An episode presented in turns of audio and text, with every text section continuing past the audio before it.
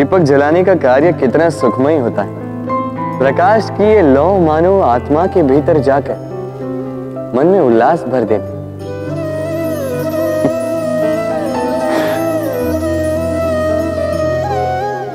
ये मैंने क्या कर दिया? मैंने इसे बुझा क्यों दिया? जबकि इसी से मैंने अन्य दियों को जलाया था। क्योंकि जब तक ये तीली अन्य बातियों को जला रही थी तब तक ये जल रही थी। किंतु जब इसने ऐसा करना छोड़ दिया, इसे स्वयं बुझना पड़ा। समझे? जीवन भी इसी प्रकार प्रकाश देने का नाम है।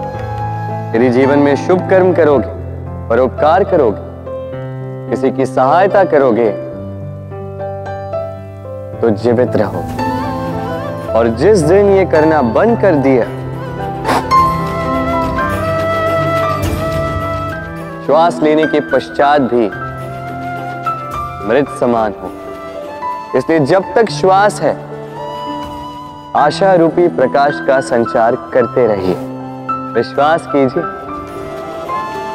मृत्यु के पश्चात भी अमर रहे। तो प्रेम से बोलो, राधे राधे।